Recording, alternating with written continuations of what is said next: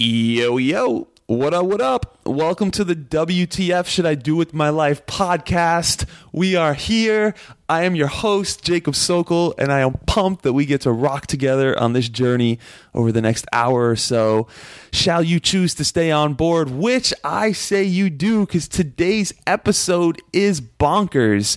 Before we get into all that, this podcast is all about helping you live with greater levels of success, of purpose, of authenticity, and being strategic about the unique challenges and the unique opportunities that are present for us today. These interviews are designed to bring you more clarity, more confidence, what else? More inspiration, and just a whole bunch of good shit. So ultimately, you can perform better at work, in your relationships, and anywhere else, like the bedroom, or I mean, not the bedroom, but yeah, the bedroom. Like, yeah, it's so hard for me to not bring my inner teenager into these podcasts and start cracking class clown fart jokes in the middle of it. But nonetheless, uh, today's podcast is with Kelly Jackson. Kelly Jackson, my first thoughts when, when me and Kelly connected was, who is this unassuming middle-aged government accountant? And part of what makes today's episode so crazy and, and really what, what Kelly is up to so crazy is that with zero previous experience, she decided that she was going to ride a damn unicycle around the world. A fucking unicycle, not even like a bike, but a unicycle. And she's never ridden one at the time she committed to that. So I happened to be there when she made that commitment and that decision, and I've been following her super closely over the last two years, and I decided to bring her on the podcast so she could tell her insane story as it continues to develop right now. Um, this was a super fun interview, uh, really meaningful, a lot of just good vibes, good vibes, baby. And uh, we talk about, you know, a bunch of things like this this crazy story of, of her riding a unicycle around the world that, that she's preparing for, um, how to create a vision that, that fires you up. We talk about the hidden power of going all in on what it is that you're interested in. We talk about how to use obstacles as motivation and why it's never too late to change your life. Your excuses just ain't shit over here, yo. So let's keep it moving. Uh, I'm going to bring Kelly on the podcast a few more times in the future as her story continues to unfold. I think it's one thing to hear theories from people about what could work, and it's another thing to really be in the experience of somebody's story who's living those theories. And and that's why, you know, Kelly doesn't have an online following yet, but she's this hidden gem that I've I've had the... Uh, privilege and, and the unique opportunity to be a part of her life for some time now. And I wanted to share what she's up to because I've seen a lot of people, I've coached a lot of people, I've been around a lot of kind of inspiring situations, and, and Kelly has something really unique going on here. So with that said, um, if you do want to learn more about Kelly, you can head on over to her website, one wheel only dot com. That's the, it's one, like the number one, not spelled out. So one wheel only dot com. And enough said, yo, let's jump on in. Kelly, welcome to the podcast. Thanks, Jacob. I'm really pleased to be talking to you today. I am super pumped that we get to connect. We've known each other for quite some time, and you are, as I recently wrote on Facebook, uh, disturbingly inspiring, which I thought was a, a beautiful combination of words that I haven't heard before. And um, w- what I was thinking we could do today is to share some of the backstory of this crazy mission that you're up to. We'll talk about what the mission is. And then I figured that we'll do some subsequent interviews in the months ahead that kind of track your journey and follow along with you. And so today will be more about like what you're up to in the backstory. And then in future episodes, we can talk more about kind of how you deal with some of the fears that come up when you're up to a really inspiring mission. We can talk about how to move from ideas into action, how to plan for something that's kind of way out there that most people think is totally either impossible or, or unrealistic. And then also just kind of track your journey in real time as you go about this uh, inspiring mission that you're up to. So does that work for you? Yeah, that sounds that sounds great. Okay. Sounds awesome. Really good. Awesome.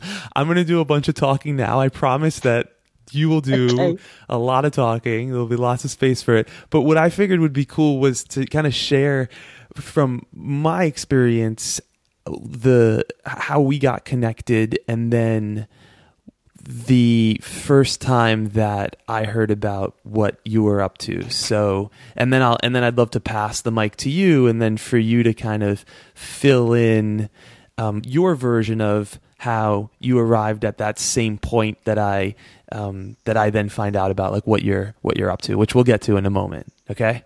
Okay. Sure. Awesome. And if you need clarity at any time, I promise I'm happy to uh, help clarify. But essentially, okay. essentially, me, me and you, me and Kelly, we met um, in a retreat that I hosted in Bali, and uh, Kelly came. This was back in, I believe, uh, maybe when the hell was it? Do you remember? Was it, yeah, it was January two thousand fifteen. Okay. Awesome. So I had just done my first retreat six or seven months earlier, and I, um, one of the pieces of feedback, so I had never done a retreat before. I'd never been to a retreat before. I didn't really even know what a retreat was. And I had all these people come from all over the world, and I just kind of said, we'll figure out how to make this awesome. And, and we did. It was great. And one of the pieces of feedback that we got when we sent out uh, feedback surveys afterward Um, were that people really loved being in smaller groups and getting a chance to kind of brainstorm together and have some direct attention on on them, even if that was in a smaller group. And so in the following retreat, the the one that um, Kelly attended, although you attended two, but I don't want to jump ahead here, already starting to do that. um, uh, the following retreat, right? So January two thousand fifteen, you come, I meet you, I'm like, this woman is really wise. Like I wasn't, for some reason, like the, when you would talk, there was just like such a depth of wisdom that would come out. I'm like, who is this woman? How did she end up at my retreat? And like, you know, like so incognito in a way. And Um, and also a bit of an outlier, like uh, in the sense, if a community, the thing that, that brings us together isn't a particular demographic of age or location or income. It's it's a value-based thing, which is we care about authentic connection and um, doing yeah. living life in a meaningful way and, and having excitement and, and contributing. Um, and all that said, kind of it seemed like, you know, you're a little bit outside of the the age range, a little bit more on the outlier. And um, and so nonetheless, right? So I have so one of the things that we're doing is I, I think, and you can correct me on this if I'm if I'm wrong, but we I break up the um, we're doing visioning stuff, and we're talking about okay, so like what what could be like an inspiring vision that you could live into? What could be a mission that would combine some of your strengths and your passions and your values and like what you'd be inspired to do, how you'd be inspired to serve. And I I break the eighteen participants up into, I think, three groups of six or a little bit more because we had yep. some some help there. And um and, and, and people are coming up with and and brainstorming on like what is it that you'd you know be really inspired to do. And I remember walking over to your um your circle and you saying something, um, me saying something along the lines of like, hey, how's it going? And you saying something along the lines of, oh, it's it's going quite great, actually. I came up with something. And I said, oh, okay. Like, what, what did you come up with? And you said, I decided I'm going to ride a unicycle around the world. And and and yeah. and and I and I said, oh, and you know, as a life coach, transformational coach, my my business, my metaphorical business card title always keeps changing, but as a coach and someone who stands for people's potential and greatness and what's possible for them, I had to use like every bit of like willpower I had to like not like like shit on your dream, right? I'm like, let me just like hold this like together, and and and, and I'm like, okay, let me just ask. I'm like, well, like, um, oh, that's like, wow, that's that's inspiring. Like, um, have you ridden a unicycle before? And you're like, no, never in my life. I'm like, okay, I just need to shut the fuck up. And I just need to like walk the other way so I do not kill this woman's dream and just let her be. Because as much as I'm all about possibility and potential, I also have that like grounded New Yorker, came from a cynical family household. And I'm like, I think the highest level of support that I can give you is just to walk away right now. I don't think I've ever shared that with you, but I did walk away. Um, so I want to pass the mic over to you, and you can give us the backstory from however far back you'd like to go. But how did you get to this point where you ultimately decided that you want to ride a unicycle around the world? Yeah. Okay. Thanks. Thanks, Jacob. That's a good insight into what you thought about it. And I can understand why too, because most people have have kind of thought that, I guess. Um, so just some background to it. Uh, I, when I went on your retreat, I come out of a difficult relationship. And coming to the retreat, I was sort of thinking, what is it that I'm going to bring to this retreat? And I had this idea about wanting to be an entrepreneur. I've got no clue where that came from, but that was just this thing in my head that I thought that I ought to be. Mm. Um, so that's what I came to the retreat with. I want, I want to be entrepreneurial, but I had no concept of what that meant or what that looked like. So let's just leave that idea there for a sec. Um, go back to about two thousand ten. And it wasn't kind of until my forties, I'm fifty-one now, but in my forties, uh, I think I realized, wow, I probably should travel a bit because I hadn't done any.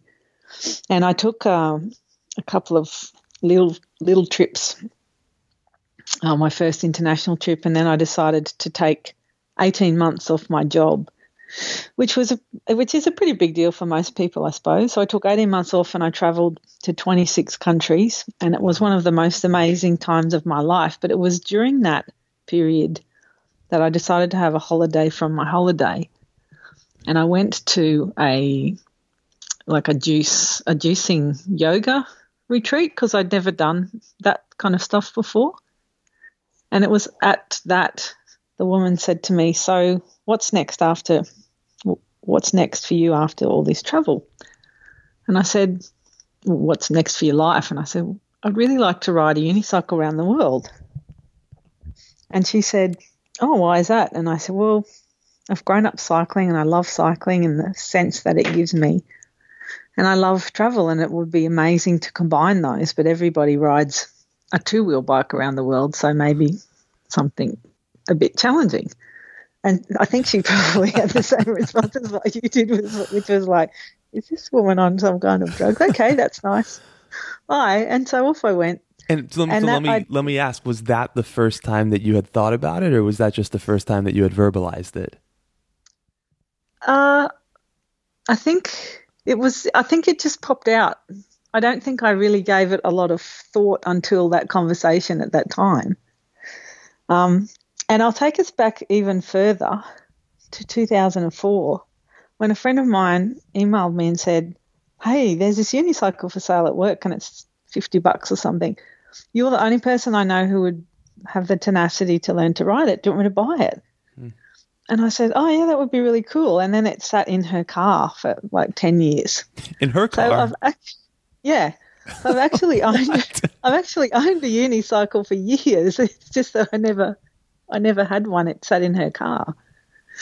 So it, This is an I amazing guess, friend, by the way, that she let you keep a unicycle in her car for ten years. I know, right? So that's maybe where it came from, but it popped out during that that little session. And then, of course, like a lot of these things, they just sit in your head and it's it's hard to actually get moving on them. I mean, I didn't really do anything with it until I came to Bali. And when we were doing that activity, it was, you know, I had this oh, entrepreneurship, but there wasn't anything really connecting for me. And some of the sort of pre-work that we'd done was looking ab- looking back at our lives where we'd had these common themes. And one of the common themes for me was this sense of freedom and uh, and also the the travel. And when I yeah when I look back now, the periods of my life that I loved the most were as a teenager, where I just spent most of my time on my bike pretty much, uh, and then doing that trip. So uh, the work, I guess, that we did at, at, at the workshop, I couldn't connect with that entrepreneur thing because, I, I don't know, it just wasn't making any sense to me. And this unicycle idea from two thousand ten popped up again. And I went, oh, cycling, travel, there's this idea. Mm. And uh, and I, I guess it just occurred to me that I, I really liked my job at that time. I didn't want to I didn't want to be an entrepreneur. I just wanted to go ride a bike. And what were you doing for work at that point? Uh, so I was an accountant. I worked in public sector, uh, sorry, public service, and uh, I was an accountant. And this is in Australia? Yeah, yeah.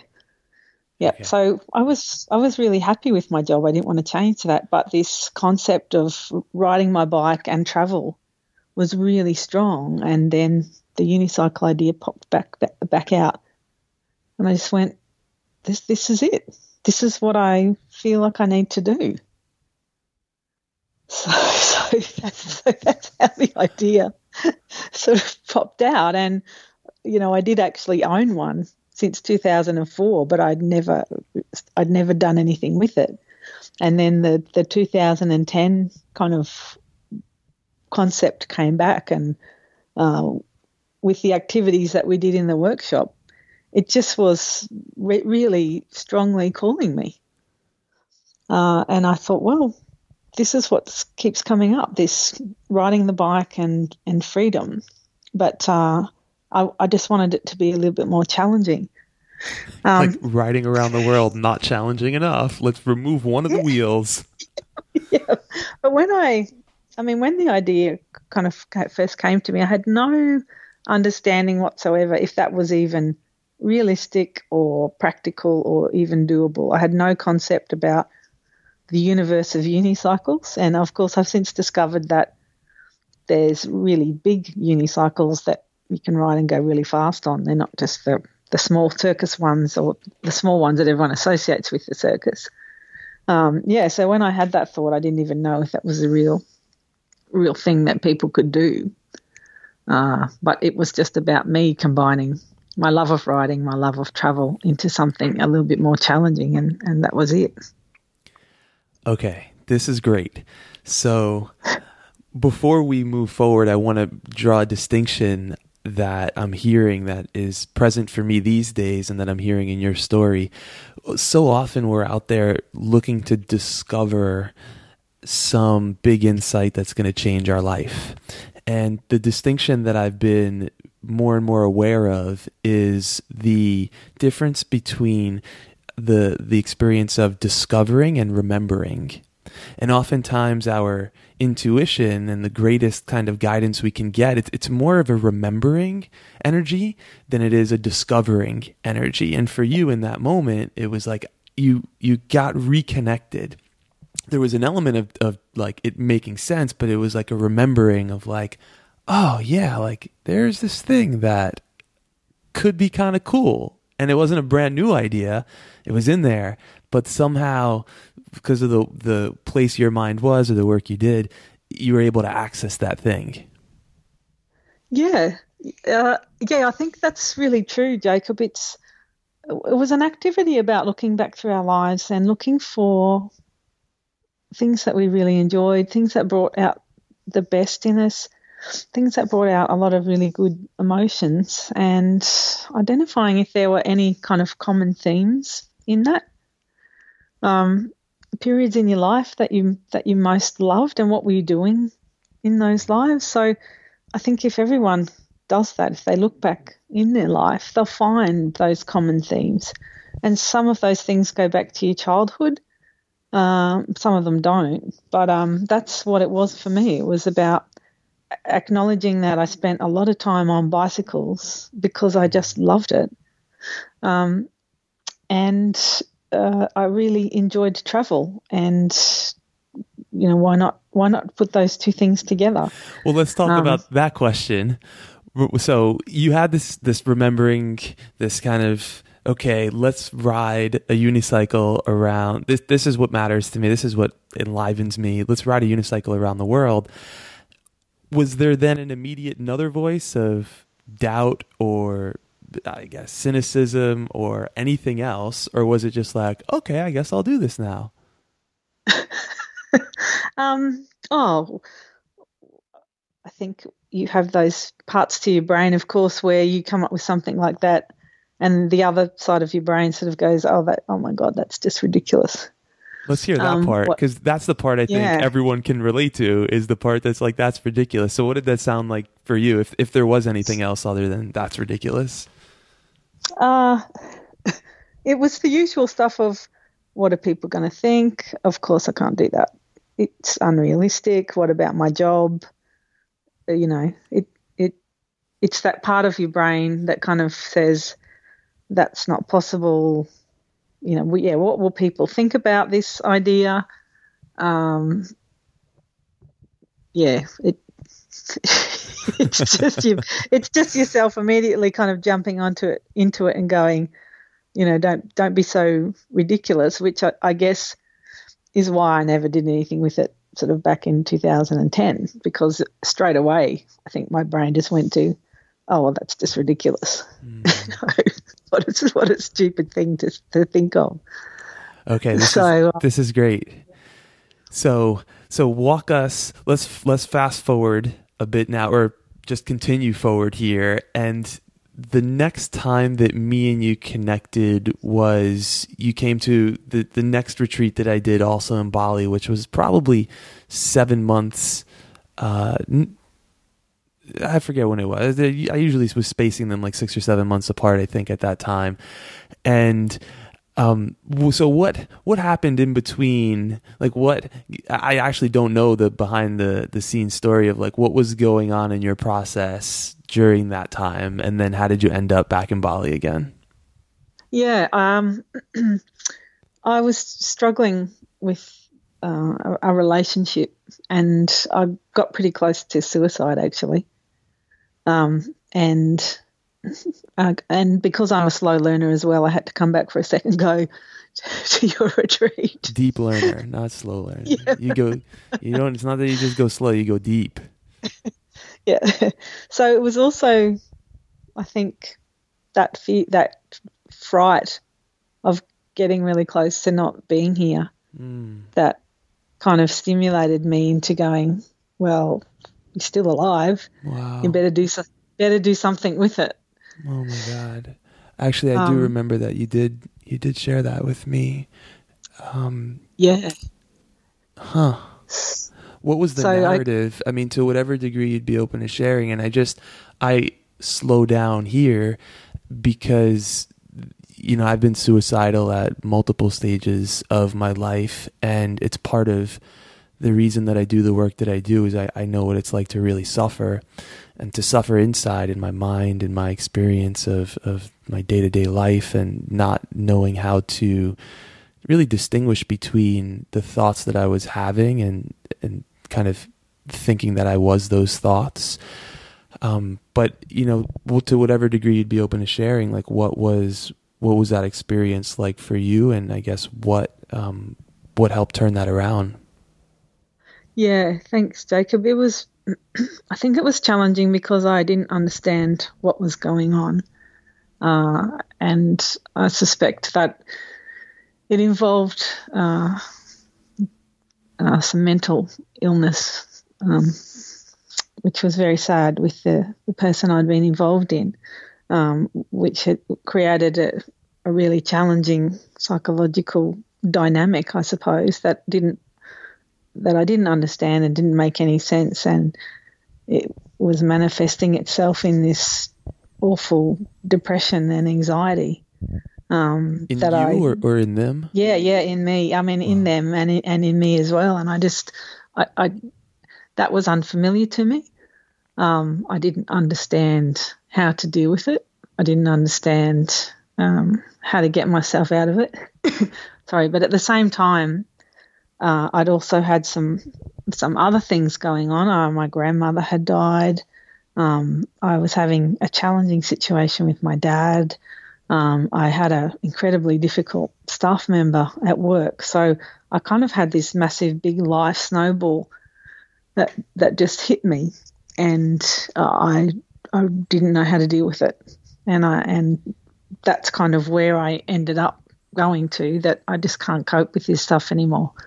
Mm. Um, so I put my hand up and, and asked for some help, which was good, uh, and it t- took me a little while to to get over uh, that anxiety. Um, it was tough and, and, and it was challenging, but I suppose uh, that's kind of what brought me back to the second retreat. Mm. You know, that I that I dealt with that hard stuff, and really now it was, it was time to question, well, what am I here for? If I nearly didn't make it, what does that now mean for my life? Is it does it mean getting up and walking to work every morning and coming home and watching the T V? Because I think my life is about more than that, as is everybody's. So that experience, I guess, made me ask some of those hard questions. Well, why am I here? What am I going to do with this now that I've made it through? If I made it through that tough situation, what else can I make it through? Wow.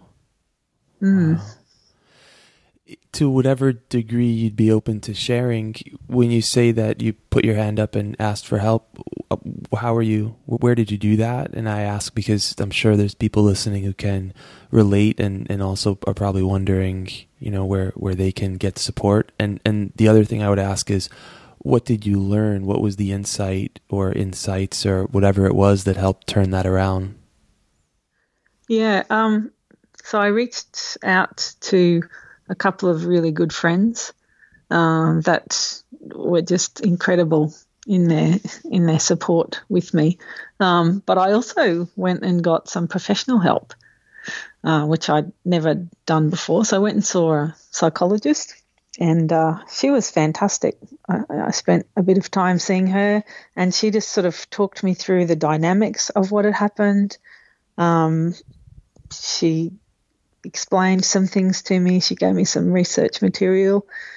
Um, yeah, and, and she just did some professional activities with me that sort of helped get me back on track, I guess. So uh, it was it was really hard to do, to kind of say, hey, I think I need to see a psychologist. Mm. That's a really hard thing for a lot of people to do, because you feel like, you know, there's something – Uh, you feel like an inferior kind of person, I suppose, if you have to, if you admit to yourself that you have to go see a psychologist. You think, God, you know, what is wrong with me? But something was wrong. I was suffering from severe anxiety to the point where it was affecting me being able to uh, do my job and, and live my life. So I had to address it. Um, and, and that in combination with just amazing friends um, is what... what pulled me through that, um, and it was great. Yeah, I was going to ask if there was some shame or some kind of taboo uh, associated, because you almost whispered it. You're like, I went to see a psychiatrist. I was like, I was like, oh, I get it. I had the same feeling when I went to see a psychiatrist therapist, um, yep, which yep. for me was, I guess, ten years ago, and I. I, I, I went for five years straight every week. When I was traveling, then I, I wouldn't go. But when I was in New York, um, I, I went every week, and uh, it was it was uh, really helpful in many ways. Yeah. And there, it's such a broad category. So when we talk about therapy or psychology, it, I mean, it's like talking about food. There's so many different types of food. Some food works well for some people, others does for other people. Um, but I love that that you went, and that is one notion that I think really plagues our society, is that there's something wrong with you or you're weak if you, uh, you know, say that you could use help or support, and like that there's some sense of like egoic, proud accomplishment that you get if you figure life out on your own, and if you don't ever yeah. admit like, I don't know. or I'm struggling with this thing. Like it, it's like our self-worth is tied up in our, in that whole equation. Um, and for me, that's, that's part of the reason I share so vulnerably in the work that I do and in, in the podcast. And when I'm talking with, with clients who I'm coaching is, you know, I, I believe that shame and isolation are uh, some of the hardest things and most toxic things to be experiencing. And it's just by someone listening to this right now, like you, I don't know to what degree you can really, um, or I can even really get this, but someone is listening to this right now and they're like, oh my God, I'm so glad they're talking about this. This is pertaining exactly to me. I've been feeling exactly that way. And if you wouldn't have been brave enough to talk about some of the, the darker, uh, more challenging parts of your experience, they would have never got that liberated feeling of, oh, wow, I'm not alone. There's not something wrong with me. And in fact, maybe I have hope now that I can do something about it. Yeah, it, I think the shame part's really interesting, actually, because it's easy for us to go to the, the normal doctor, you know, if we've got an illness, a physical kind of illness. But when we have a psychological illness, we find it really hard because we should just toughen up. We should be just be able to get on with it, right? That's the that's the sort of pressure we put under ourselves under, or society puts us under. So, and I guess just like a, a medical or a physical illness, often we can't fix it ourselves. We do have to get some help, and it's the same with psychological illness. When we're in it, especially, it's really hard to find a way out. We don't know how to find a way out. We're stuck in that. And just going to see someone like that gives you that sort of pathway out of it. Mm. Um, it yeah, I think it's really important because, yeah, if you if you you know have a an infection in your body, you you can't solve that yourself. You need to go see a doctor, and it's the same if you have a psychological Uh, injury or illness. You need to go so, see someone and get help because you won't get yourself out of it. Yeah, I can I can get that. This kind of framing has was really helpful for you, and I love that you're unpacking it this way because this is going to relate really well to someone who is in a similar situation than that that that you were. Um, and, and also as I hear that, I'm, every time you're like psychological illness, I'm like, no, it's not a psychological illness. I'm like, everyone is okay. We just, you know, like at the, it's really interesting. Um, because when I say everyone is okay, I don't mean that there aren't people who are suffering or experiencing pain, but so much of psychology is pathologized, meaning that it's about like, here's what's wrong with you and we need to fix you and you're not okay. And the goal is to make you okay. And some of the modern day neuroscience, specifically one of my kind of heroes in that field, um, Bessel van der Kolk, he's uh, one of the, the world's leading experts on trauma. He he says that basically, and he was around when they created like, I forget what it's called, like the D S M something. That's like this. It's basically like yeah. the, the book with all the illnesses in it. He's like that yep. basically like most of the things listed there that we call illnesses are actually symptoms. And if you go down to the root of what's at the, the core of those symptoms, that it basically boils down, all illnesses generally boil down to psychological, what we'd call illnesses, boil down to one of two conditions. One is the lack of ability to create safety inside of yourself by regulating your nervous system, or two, um, not being able to maintain, to create and maintain relationships with people.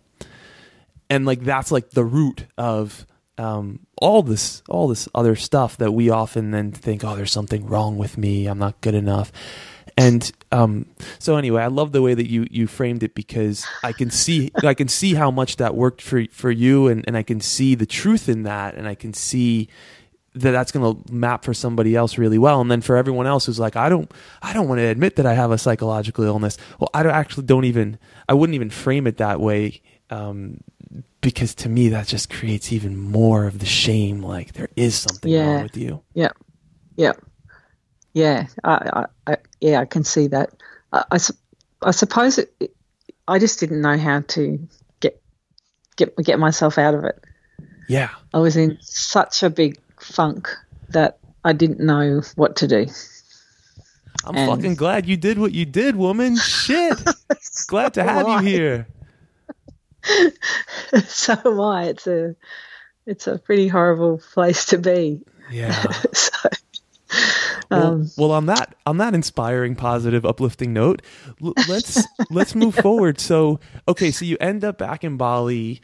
Uh, you're on another retreat. Like, was there anything else that you? Well, I guess I'll I'll I'll fill in from my experience, from my perspective. So, okay, I speak to Kelly again. She's like, "Hey, I'd love to come back to Bali." I talk to her. I'm like, "Kelly's amazing. I'd love to have Kelly back in Bali. She, you know, she's added so much value to the group. This would be great." Um, you come back, and I don't remember exactly, like, to me, there wasn't the same initial shock of, like, I want to ride a unicycle around the world. And I'm like, okay. Um, this time you you kind of told me the same thing, I think. You're like, Jacob, you know, I still want to ride a unicycle around the world. And I, at this point, I was probably like, okay, again, like, cool. um, yeah. Tell me, I guess, what's going on in your world at that point, and what um, what transpires as a result of you being in Bali, and, and then kind of uh, take us forward on the journey from that point.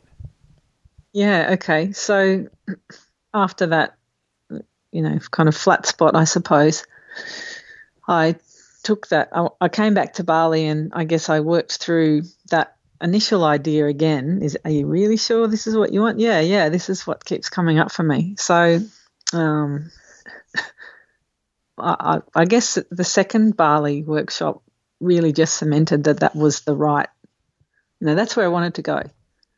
Um, but I guess the trick for me then was, okay, well, what am I going to do about it? Because I, cause I can't actually ride a unicycle. So how am I going to ride a unicycle around the world when I can't actually ride one? Um, so it, it just it just kind of set off a whole chain of events then about, well, how are you going to implement this? And I sat down with one of the other participants at that workshop, who was a, a project manager, and she helped can me we brainstorm. Can we can we say names? I mean, I'm okay with it. Yeah, yeah, Mary, Mary Beth. What up? Yo, Mary Beth. So she was this incredible project manager, and I. Just how she was talking through the workshop, I thought, oh, yeah, she'd be really good to talk to to help kick some of this stuff off. And so she just helped me come up with or brainstorm sort of eight headings, if you like, of uh, things that I'd need to cover for the trip. So they were headings like, uh, you know, budget, logistics, um, skills, equipment, uh, I don't know, social media. Uh, so still working on they that were one. The, yeah, exactly. I'm on your case about it. I know you are. I left that one till last. um, um, so I came up with these headings, and then essentially I just brainstormed almost every kind of action that I would need to do under them. So obviously with one of them, skills, number one is learn to ride a unicycle, right? Uh, under logistics, you know, work out where where I'm, I'm going to go, um, what were the off-bike skills that I need to learn. Uh, I did a a risk assessment, which really helped me separate out what was what were beliefs in my head, what were things that weren't true versus what were real risks. Mm, that's so valuable. Um. And so real risks around personal safety, for example. So one of the actions that I needed to do and have been doing has been learning martial arts, for example. Um, yeah, and so let, I just came up with um, thanks for thanks for bearing with me when I'm I'm cutting you off here. Uh, That's all right. Yeah, thank thank you. When I coach people, I'm like, listen, this is just kind of how it goes. There's, this is not the, the this is not the universe of a normal conversation. This is going to be me jumping in, and in the interview world, it's something similar. So we'll and we'll go into that. We'll do a follow up. We'll do a few follow up interviews where we go specifically into, okay, so how do you move from idea to action? How do you plan? How do you yeah. deal with fears? So you're it's it's great. People are getting a bit of a taster now. And guys, come back, stay tuned over the next few months. We're going to go deeper into each of these topics so that, you know, whatever uh, things you, you're up to and you're inspired to do, you can really get the psychology and, and the, the strategies that Kelly is using here, so you can apply that stuff as well. Yeah, awesome. Yeah, so that so Mary Beth just helped me come up with those categories, and then it was sort of brainstorming everything I, I needed to do, yeah, and we can have a, a chat about about that in planning. Um, but, you know, the biggest the biggest action was I had to learn to ride a unicycle. And that was uh. not easy, let me tell you. I think it wasn't easy because I was unfit. I was overweight. To ride a unicycle, you need good balance, right? I had no balance. And you also need really good core strength, because that's how you control your speed, your direction, stopping, turning, everything. Everything is controlled with your with your core. And and I had none, no core.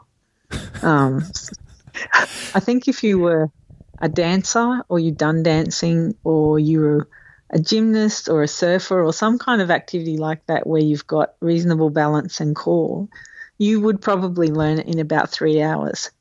It, it, t- it took me twelve months to learn to ride it. Wow. So, yeah, it was tough. It was really tough. And when you say learn to ride it, what does that mean? Does that mean that you can kind of ride down a city block, or like you can just stay up as long as you'd like to stay up? Yeah, I think, well, for me, it means being able to ride fifty kilometres. I think that's about thirty miles or something. Oh, okay. Yeah, that's like legit. That's not like just riding it down a block. That's like you can stay up as long as you want. Yeah, and I, I set myself a limit of, if I'm going to do this trip, I need to be able to ride about fifty kilometres a day. That's kind of what I worked it out to be. If I can't ride fifty kilometres a day, then it's going to take me, you know, the rest of my life to kind of get around the world on one. And that wouldn't be realistic. So what what's a realistic kind of number? So that's sort uh, yeah. of how I came up with that fifty, yeah. Realistic is a, is a subjective word and experience, because I love that you're like, oh, it wouldn't be hard enough to ride around the world on two wheels. I'll use one. And it wouldn't be realistic yeah. to not ride thirty miles a day. So, so, so tell us, and, and actually just clarify. So, when you say ride a unicycle around the world, what does that actually mean? What, what do you? I mean, I, I'm speechless. Like, what, what does that mean? So, I, I think of it just like normal cycle touring, except it's a bit slower and a bit harder, right? Because you've only got one wheel. So, if I was going normal cycle touring, it would mean I'd put my gear on some panniers and I'd just kind of ride off. And just keep going. You know, you stop, you do some camping, you use some of the cycle touring networks. So really, for me, it's just about going for a ride every day. Get up, get on your bike, go for a little ride like you would with any normal kind of bike touring. It's just that you can't go as far, and carrying your stuff is a bit tricky. And by little so, ride, you mean fifty kilometers. Yeah, uh, and I guess it's it's kind of up to me. You know, there'll be days where I won't want to ride. There'll be days where I'll, maybe I want to play tourist.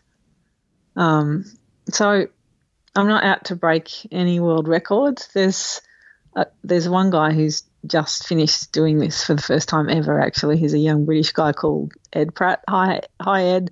Um, it took him – so he, so I now know it's possible because he's done it. It took him three and a half years. But for me, it just translates into just getting up every day and go, going and riding my bike. How and many it, – go ahead. Yeah, eventually, I'll, hopefully I'll get back home. How many countries are you estimating that you'll go through, and how much time do you imagine that you'll be on this cycling uh, adventure? Um, it will probably take me about three and a half years. I mean, that's what it took Ed, but he's he's only nineteen, so he's only a young guy. He's pretty strong. Maybe it might take me longer. Um. Oh gosh, I haven't actually counted the the number of countries. Um, there's quite a few in Europe that I'll end up going through.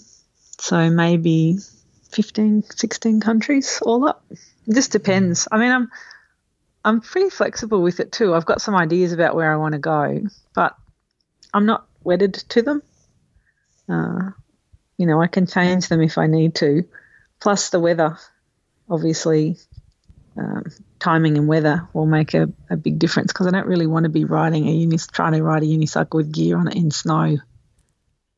That's not my idea of a good time. I thought you like a challenge, Kelly. Yeah, I do. I did snow camping in preparation just to see what that was like, and it was a bit cold. I didn't really like it. So we'll go more into the the preparation, and, and we'll talk about your, your shit list challenge in, in a later yeah, interview. Yeah.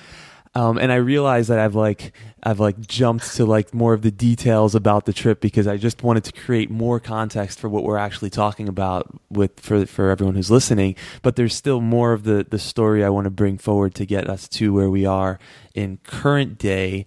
Um, I'm I'm I have time. I'm good to keep going with the interview. Are you Are you good to keep going? Yeah, yeah, yep. I'm good. Okay, awesome. So come to Bali the second time. You leave Bali the second time, you identify your number one most important task is to learn to ride a unicycle. When is the next time that me and you connected?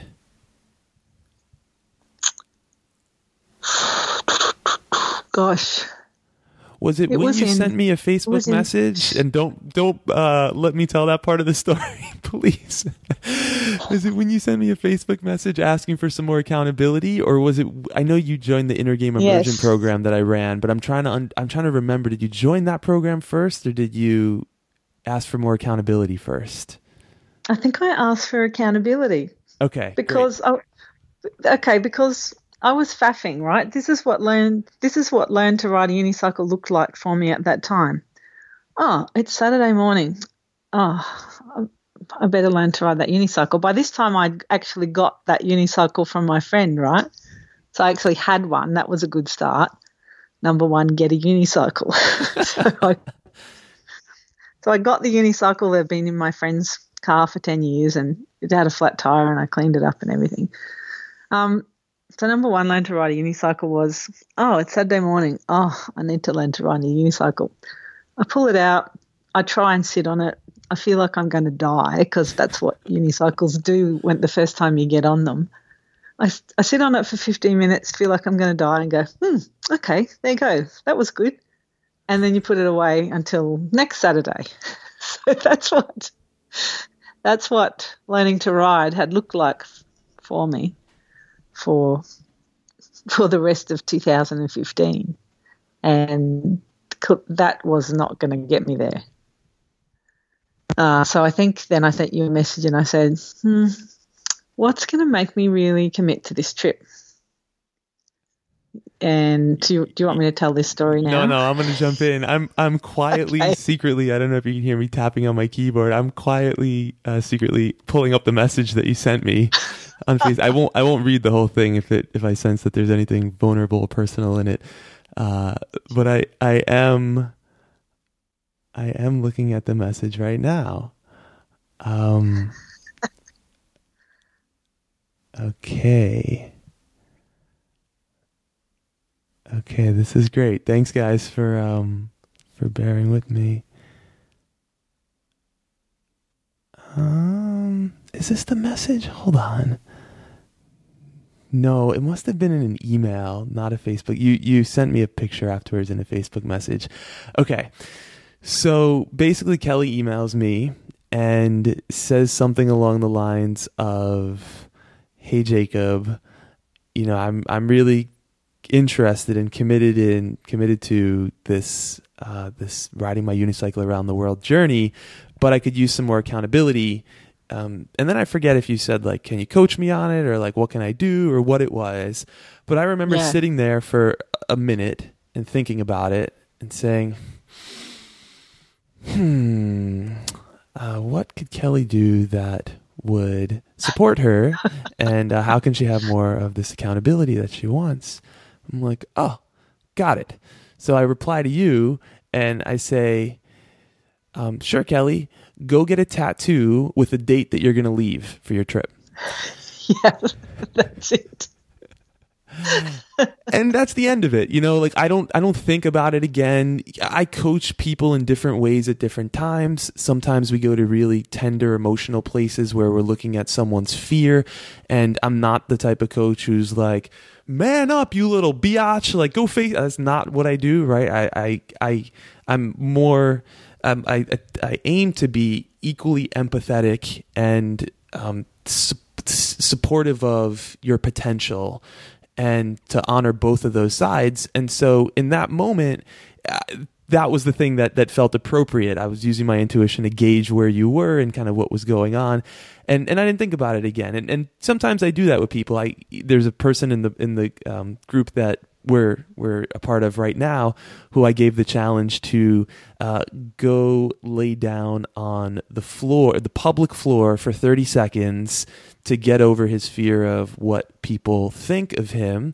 And I actually gave this whole challenge to the group, but then I gave to him specifically to do this every day for thirty days. So basically go into the middle of a public place and lay down on the floor, on the sidewalk, for thirty seconds. He's been doing it for a minute and a half or two minutes. I mean, he's done it every day for thirty days in a row.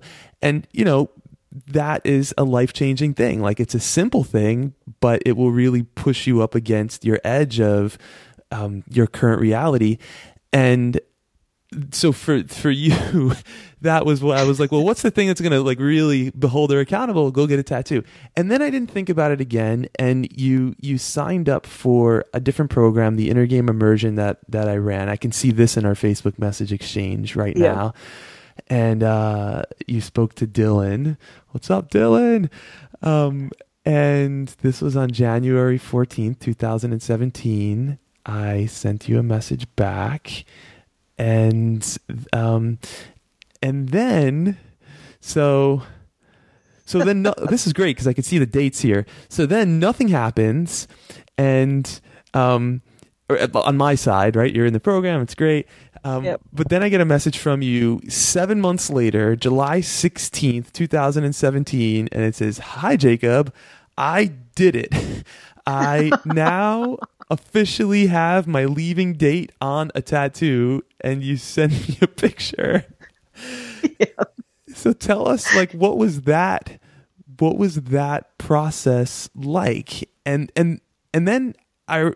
Yeah, well, tell us what that process was like. I don't want to give away some of the juice behind your story here. So, like, what, what happened in between, like, then so, and then when you got the tattoo? Yeah, so I, I'm pretty sure it was on Facebook this conversation took place, but whatever it was on, I think, um, yeah, you said, well, why don't you get a tattoo with your leave date? And I think I kind of had this wide-eyed stare of like, oh, fuck, that's a bit permanent. And I think you, you said, well, are you going to do it or not? Well, some, someone said when I, I mentioned that to them, well, are you going to do it or not?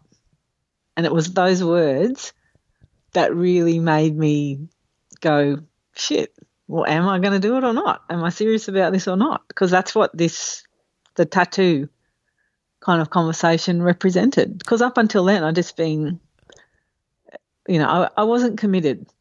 Yes, I did, I decided that this was what I was going to do, but I hadn't committed to that decision. That's what this was all about.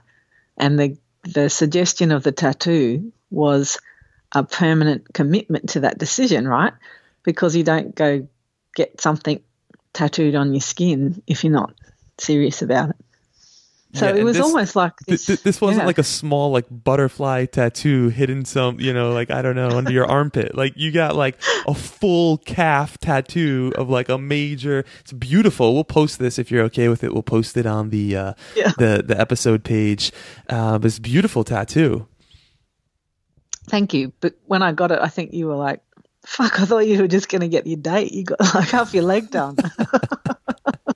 And of course, I had no tattoos either. Wow. That was a, so that was so that was a really big deal, but the words kind of hit home, are you serious or not? And I thought, fuck it, well, yeah, I am. And it was really about committing to the decision. That's what it was about. So uh, I went and got the tattoo done. It wasn't my original design, by the way. um, I did contact the person whose design it was, and uh, the tattoo artist adapted it for me into this really quite interesting half leg kind of tattoo, which has got my leave date on it. So it just turned into this big piece of art uh, with the leave date. Yeah, and when I showed you, I think you said, fuck, that's like half your leg. I just thought you were getting the date. So, um, but what it did do was it made me commit to the decision, because now I have this deadline on my leg. You know, so it really, it it really focused me. It was the decision point where I went, okay, I'm going to do this because my leg says it now, and I don't want it to be one of those tattoos on the internet that people regretted the pictures. so so it, I guess it was a, an analogy for committing. You know, people do all sorts of things that really commit them to a decision, because you can decide to do something, but until you actually commit, n- nothing's going to happen. Mm. And it, the tattoo was that commitment point where all of a sudden it became real. I'm going to do this. Yeah. And, you know, once you've, once you're committed, then things start to happen. Up until then, it's still – It's still an idea, and you can kind of feel around the edges and you can pretend, but until that commitment point comes, then, you know, it's not not not much is going to move forward. So it really was the big step for me uh, because I have this piece of ink on my skin now. Yeah. Well, I love that you were able to articulate the essence behind, you know, what was actually happening there, which was the the commitment, and how things shifted after that. I, I noticed that when people sign up for coaching with me, there's like something about, I'm going to pay thousands of dollars to, you know, do this thing. I'm committed, and they hear things in a totally different way, and they they take action in a totally different way than if they were like just asking me for advice. And I'm like, oh, you should do this thing or try this thing. Um, and the same thing was true for me when I when I left my job as an I T guy. I guess uh, over eight or almost nine years ago, it was like, I'm throwing my back, I'm taking all my shit and putting it in one bag. I'm throwing that bag the fuck over that fence. I don't know how I'm going to get over that fence, but all my stuff just went over that fence. I'm going to get over that fence somehow, because otherwise this doesn't work. So I might get banged up, might not look graceful, but I will be on the other side of that fence. And it's it's scary. It can, it can, for me, you know, I had panic attacks. I, I didn't, I didn't have the emotional awareness uh-huh. and ability yep. to regulate my nervous system back then that I have now, so I can I can navigate those challenges uh, way more gracefully. Um, but nonetheless, you got the tattoo, um, and then I I don't know when this exactly happened, but I remember getting the update from you where you're like, I got the tattoo. I started taking martial arts classes so I can defend myself. I'm like, wow, that's genius, and like, good idea. And you're super committed. You told me you lost like a bunch of weight. I was like, what? And then you're like, and like, I'm going to quit my job. I don't know if you told me this at that point, but you're like, I'm going to quit my job that I've been working at for nineteen years. And I'm going to do like, I'm going to go. So give us the, like, you know, like you, how much weight did you lose in this process?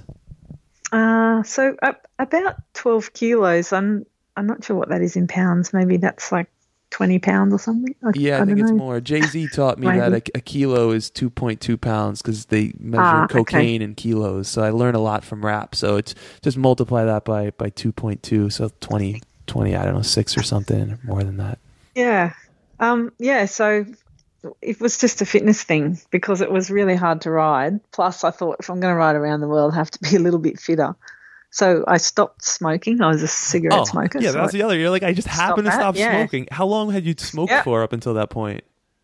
Uh, kind of on and off for a while. I'd had periods where I'd stopped before and got fit, and then started again. So I, I don't know, maybe fifteen years.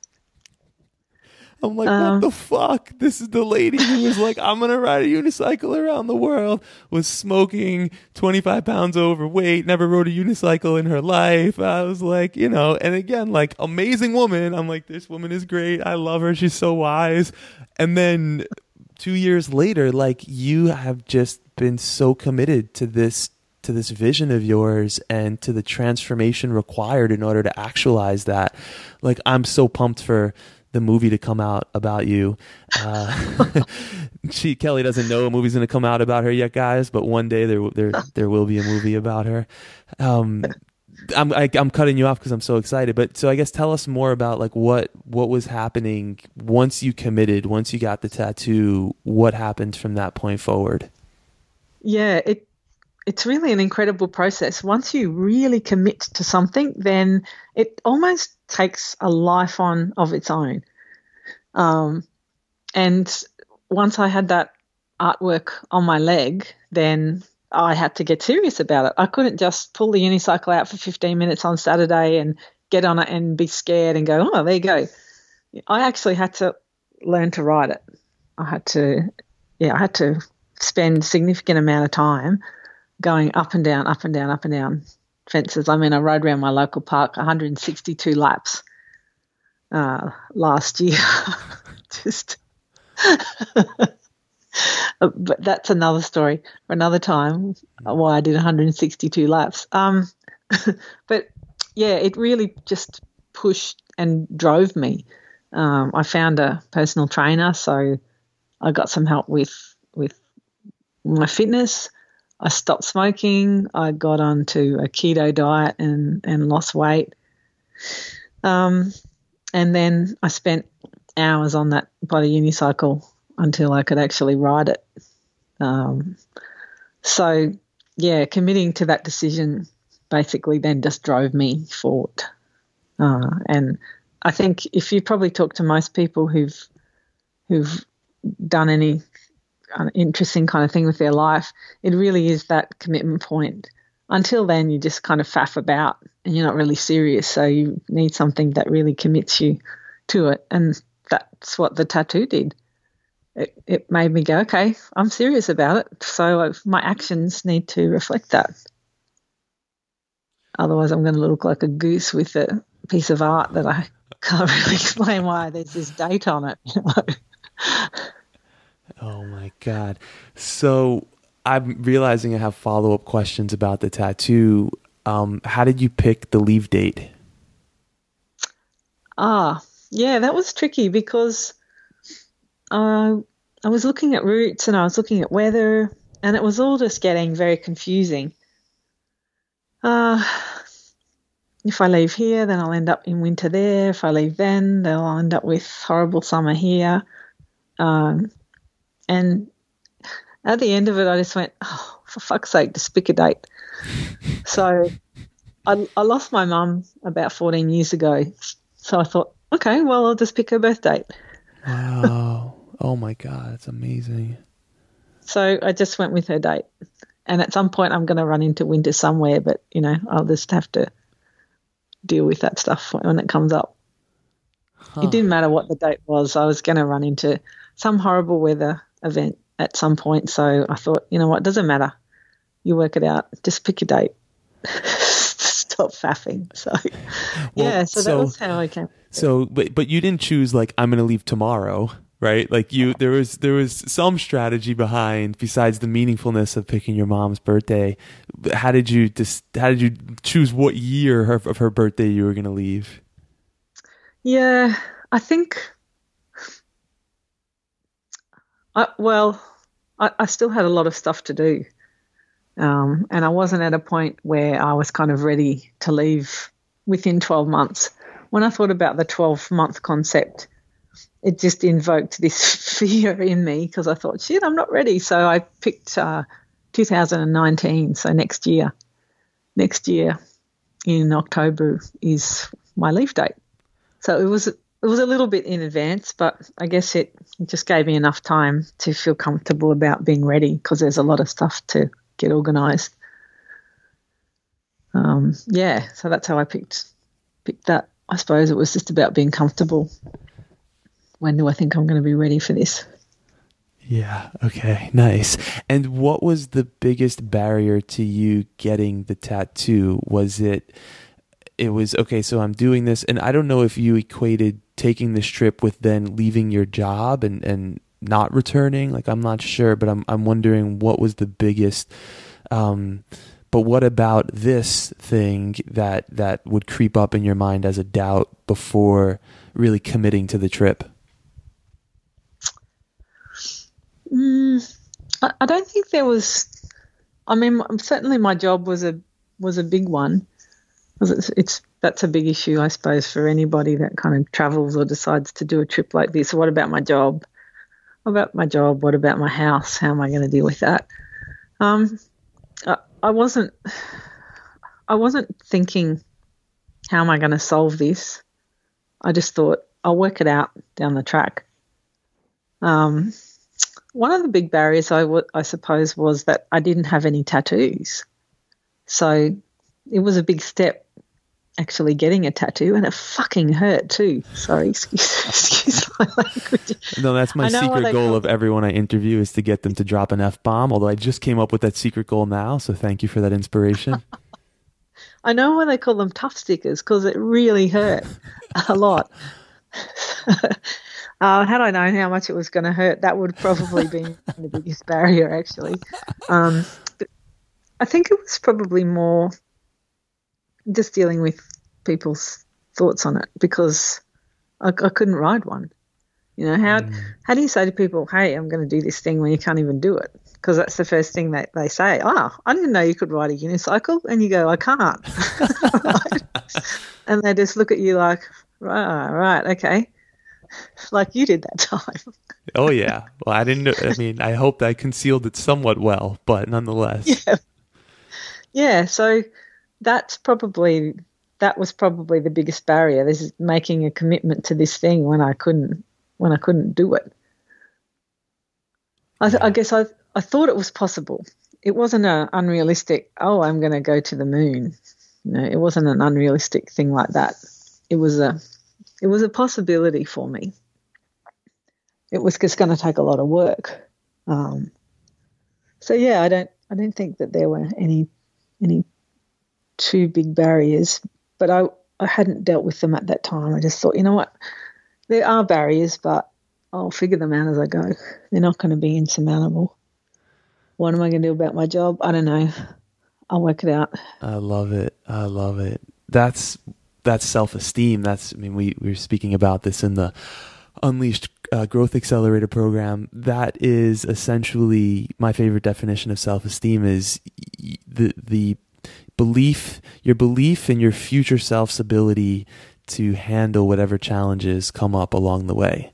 And that's what I'm yeah. hearing here is you're like, okay, I, I just believed I'd be able to figure it out as I went. You you sent me this picture. I'm looking at the Facebook message on July sixteenth, two thousand seventeen. So it's been over a year since then. Give us an update on kind of um, present day what's happened in the last year so that we can get caught up to speed here. Yeah, okay. Gosh. So the tattoo just propelled me forward, I suppose. It really focused me. Uh, it just made me really commit to what I had to do. Um, so obviously I learned to ride a unicycle. Um, then I bought a bigger unicycle and learned to ride that. Then I bought an even bigger unicycle. You're um, balling, Kelly. A... Oh, did you put some spinners on that? How's that working? Yeah, it's it's it's pretty good. um, so I've got a my biggest is a thirty-two inch um, wheel, which is the one I'll probably take for my trip, but I haven't decided yet. So I learned to ride bigger unicycles. Um, yeah, I got really fit. I lost the weight. I stopped smoking. I've been doing martial arts. Uh, I left my job in July this year. Um, an opportunity kind of came up and I'd done my numbers and looked at that and it looked like things were going to work. So essentially I traded money for time and I've got twelve months up my sleeve now where I can just focus exclusively on my training and preparation for this trip instead of having to go do a job. Uh, so I was incredibly fortunate to have that opportunity. And this, this was um, a job that you were at nineteen years, and I don't want yeah. to um, try to have you forecast the future. From where you stand now, is there? Do you plan on going back to do something similar after your trip, or are you, you know, thinking that won't be the case? Yeah, uh, I don't think I'll go back to to that work. I don't know, Jacob. Again, I guess it's too hard to predict what's going to happen in the future. I'm pretty sure I won't go back. Yeah, I'm pretty sure you won't job. either. I just wanted to get a, a snapshot of your current psychology, so when we listen to this four years from now, we can laugh about it. Yeah, I'm not going to go back to being an accountant, I don't think. Um, look, it was a you know it was a great career, and I did some amazing things. It gave me some awesome opportunities, but it, it that part of my life is kind of finished now, and I'm focused on doing you know this new interesting stuff. Um, and by the time I finish my trip, I will be a different person again, and so I don't know what that means in terms of my job. Um, but I'll deal with it then, I guess. Mm. I'll see. I don't know. Maybe I'll have to be a coffee barista or something. Have to be. I, I mean, I, I know I have a friend who like wants he wants to be a coffee barista. He's currently a high-level I T guy, and he's like, "Man, it would be so cool to get to be a coffee barista." I'm like, all right, dude, I love you. Yeah, yeah. I'm not gonna worry about it yet. I'll wait till after my trip. Yeah, I have I'll a feeling there'll, there'll be some other yeah. opportunities for you. Um, well, amazing. So anything else that would bring us up to present date? You, you mentioned the, um, the losing weight, quitting smoking, uh, quitting your job, taking martial arts, um, et cetera, et cetera. Anything else that, that kind of brings us up to, to today? Um, yeah, I've done a lot of, lot more adventurous stuff. So I went and camped in the snow. I went on a four day survival course. Um, I'm now a qualified wilderness first aid responder, uh, and I actually run a women's adventure group, which has over fifteen hundred members in my capital city. That's what I've been doing in my spare time. Um, so this the progress towards this trip has just kind of opened up a whole different world for me. I love it. Um, so we are over an hour here, which I love. This is like one of the longer interviews I've ever done. And I am excited that we got to unpack so much. And I'm also excited for the future and us unpacking more of kind of how you've dealt with fears, how you moved from idea into action, how you've planned for the trip, and then just to kind of get the the real life connection to you and your story as it goes. That's one of the things that I think is so special about where you are in your journey now is like, Kelly is not famous yet, guys, and you get to be a part of the journey as uh, as she goes through this this experience of really continuing to transform into the person who is um, capable of making this a reality. So uh, we'll we'll be releasing more interviews. I don't know when the next one will be. Maybe in a month from now, and and we'll we'll kind of see out see uh, how it goes as it goes. Um, but Kelly, if people want to um, stay directly in touch with you and kind of follow along with you, uh, where can they go in order to do that? Yeah, thanks, Jacob. Uh, so my website is one wheel only dot com, and that's number one rather than O N E. Uh, and same with my Facebook page, One Wheel Only. So if people just want to uh, look me up on those, then they can find some information about me and, and my trip, and they can see some photos of my unicycle. Amazing. Yeah. So guys, head on over to, to Kelly's website. Um, if she has a newsletter, opt in for that so that you can stay connected to, to her journey and the psychology of what it's like to actually be embodying and, and living um, transformation. I mean, that that's why I wanted to bring her on the podcast here. She is not a, I don't know, I mean, this is a strange thing to say, but I, I was going to say you're not an online presence, meaning that, you know, you have not, you at the time of recording this, you do not have a website up. You will have it up when the, uh, when the interview yeah. goes live. Um, and I, you know, she's, she's just, you know, regular person like me and you. And, you know, I think it's so, it's so cool to, to watch, um, to watch this, this in action and to really feel, Um, the realness and the depth and the inspiration behind it.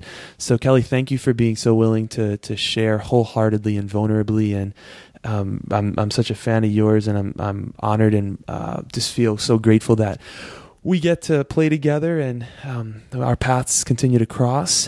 And anything, anything else that uh, we missed, or anything else you'd like to share before we wrap up today?